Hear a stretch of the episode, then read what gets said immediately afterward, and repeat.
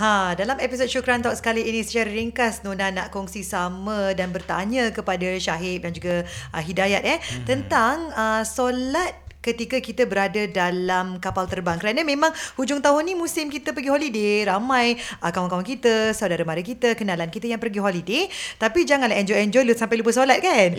Jadi kadang-kadang apabila kita nak kejar, nak naik kapal terbang tu, terlepas pula ataupun masuk waktu solat. Jadi nak tanya kepada Hidayat dan juga Syahib, bagaimana cara kita untuk solat dalam kapal terbang, kerana kapal terbang tu sempit lah, kan? Jadi lagi-lagi kalau duduk tengah tu, kan, macam mana ni nak solat? Baik, Alhamdulillah. Solat tak payah lagi tu sangat. Aku masukkan lagu Okay, Alhamdulillah. Bagus juga soalan yang sangat menarik. Tapi sebab apa tahu, kadang-kadang saya suka melihat kita tahu cara maksud saya tahu macam mana caranya. Saya anggap cara perbuatan ini adalah perbuatan yang normal lah, normal pada saya, mudah. Tapi kita selalu kena lihat ke bawah, kerana ada sebahagian orang rasa perkara ini bukan cabaran. Cabaran, betul. Dan apatah lagi kalau dia first time naik kapal terbang, first time jalan jauh. So it's very difficult for them. Then we need to attend to this question.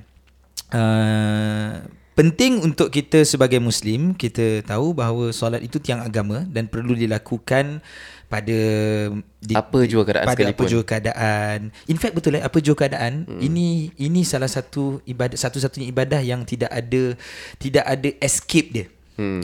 Kecuali untuk wanita yang datang uzur, kan? Maksudnya selain daripada itu, kau sakit ke, kau macam mana, asalkan otak kau masih function, then kau kena solat. Tetap wajib. Menunjukkan tinggi. Kalau puasa kan boleh, puasa sakit boleh tak puasa, ada keuzuran, dia ada keuzuran, walaupun mereka bincang sakit macam mana.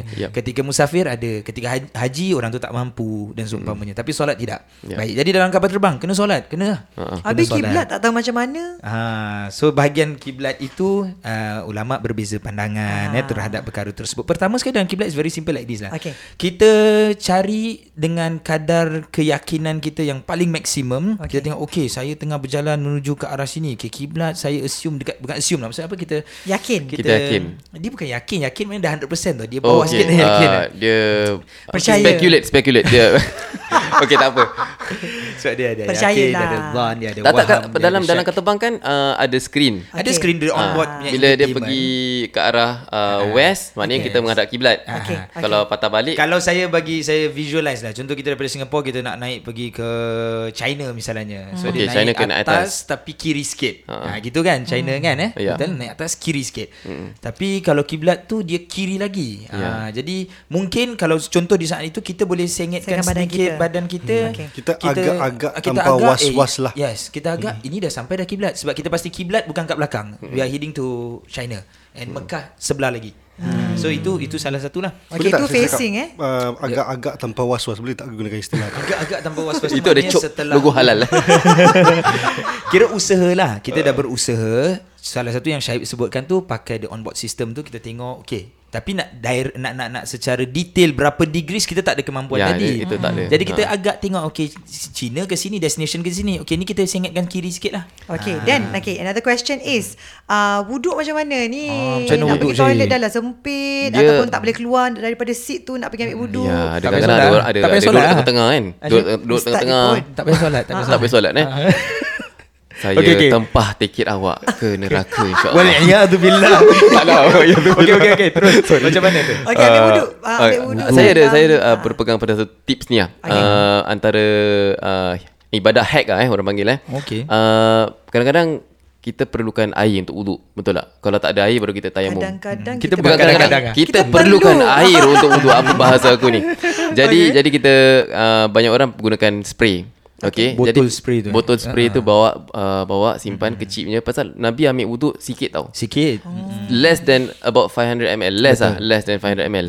Tapi kita boleh ambil wuduk kalau kita nak ambil yang wajib sahajalah. Apa itu anggota-anggota yang wajib? Anggota yang wajib tu pertama adalah membasuh muka, kemudian kedua adalah tangan sampailah ke siku, ketiga kita membasuh kepala kita, dan yang keempat satu kepala. Nona semua soalan-soalan dia advance tau. So kita pakai tudung Ustaz. Jadi selit tu kan. Saya kalau nak advance kan ni, dia ada bab dalam menyapu tudung. tudung pun ada lah. Ya.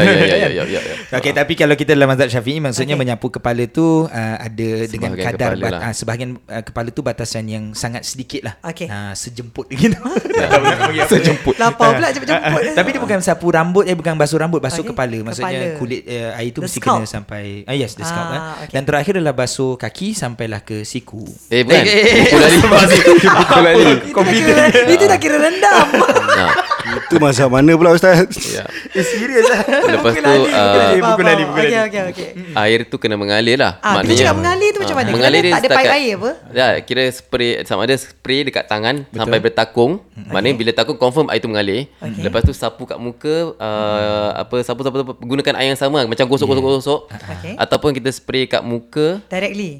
Spray kat muka directly sampai macam rasa menitis sikit lah.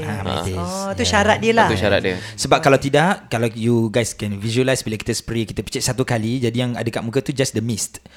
Dan itu dia tak, maknanya kita kena spray right macam 3-4 kali dan mula air tu mengalir. Banyak dan mengalir sikit, itu cukup. Ataupun yang first tadi, spray kat tangan sampai dia bertakung sikit. Bukan terlampau banyak, dia just nampak air tu ada bertakung. Bila kita sapu di muka kita pun juga tak mesti menggunakan dua tangan sebenarnya. Tapi ni dalam situasi yang mudarat macam ni, kita dibenarkan macam ni. Kalau hari biasa boleh cara berwudu apa-apa dalam bilik boleh. Betul. Hari biasa pun kita boleh. Kalau awak rasa malas lagi tak nak ambil wudu. Katil pun saya kagum. Betul. Zaman Rasulullah SAW kita dah dianjurkan untuk jimat air. Betul. Bahkan Nabi SAW pernah sebutkan kepada seorang sahabat, bila sahabat tersebut mengambil wuduk dan kemudian macam melampaui batas sikit lah, maksudnya agak lambat ketika dia ambil wuduk. Kemudian Nabi tanya kepada sahabat tersebut, Sa'ad bin Abi Waqqas kalau tak silap saya.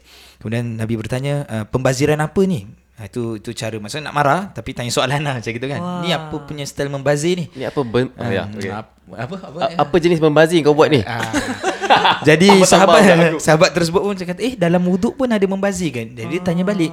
Jadi education ni kita nampak sebenarnya dalam bentuk question and answers.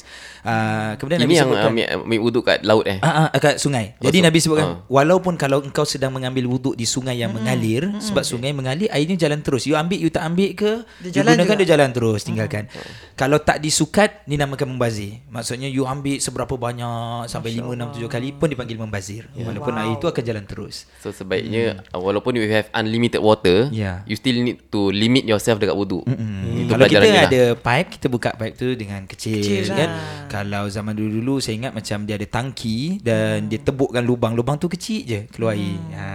Ataupun kita sukat, maksudnya kita gunakan gayung, baldi kan, untuk kita sukat air kita berapa minit kita nak ambil. Okey, tu bab wuduk dan kemudian contoh Nona nak naik kapal terbang, kemudian dah masuk waktu zuhur. Jadi nak solat 4 waktu ke atau macam mana Ustaz? Okay. Apa dipanggil solat at that point in time tu? Solat 4 waktu tu macam mana? Solat 4 rakaat kan? 4 rakaat. Aku spot.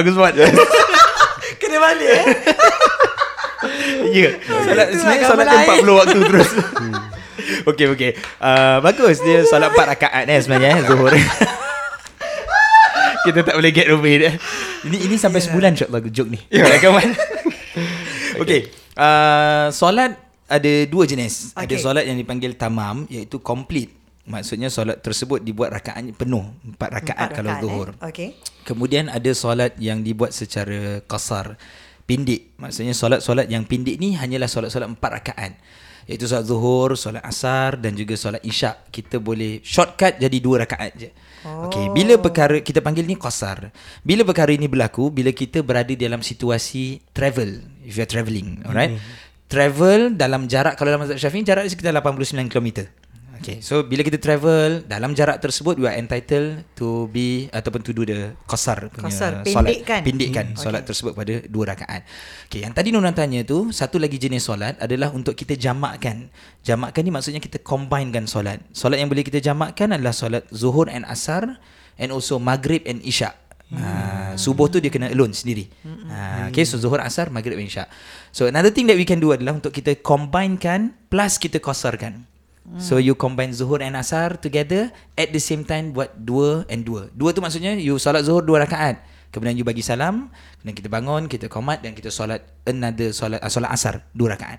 2 rakaat dulu zuhur, bagi salam, habis salam immediately buat solat asar 2 rakaat. Okay, so when you say immediately tu, dia tak boleh macam lepas you beri salam, you cakap dengan husband you, nah sambung lagi, tak boleh. Boleh cakap sikit, boleh. Dia cakap yang normal lah. Yang maksudnya okay, macam yang tak boleh ni maksudnya dah habis tu pergi makan dulu, tengok TV dulu, tengok movie, then you pergi solat asar. Tak boleh, dia maksudnya mesti berturutan. Tapi adalah syarat-syarat lain yang kita perlu lihat, dah masuk waktu dan seumpamanya. Kemudian ada sebahagian meletakkan maksudnya, let's say dia ada jenis solat tu kita panggil kita takdim atau kita takhirkan. Maksudnya ketika kita waktu zuhur, kita choose to solat zuhur and asar together during the time of zuhur. Ataupun you choose you nak solat zuhur and asar together during the time of asar. Itu kita bincang di dalam Syukran Shares yang ringkas nanti. Tapi inilah diharapkan tips yang kita kongsi sama boleh anda gunakan bagi anda yang nak pergi holiday.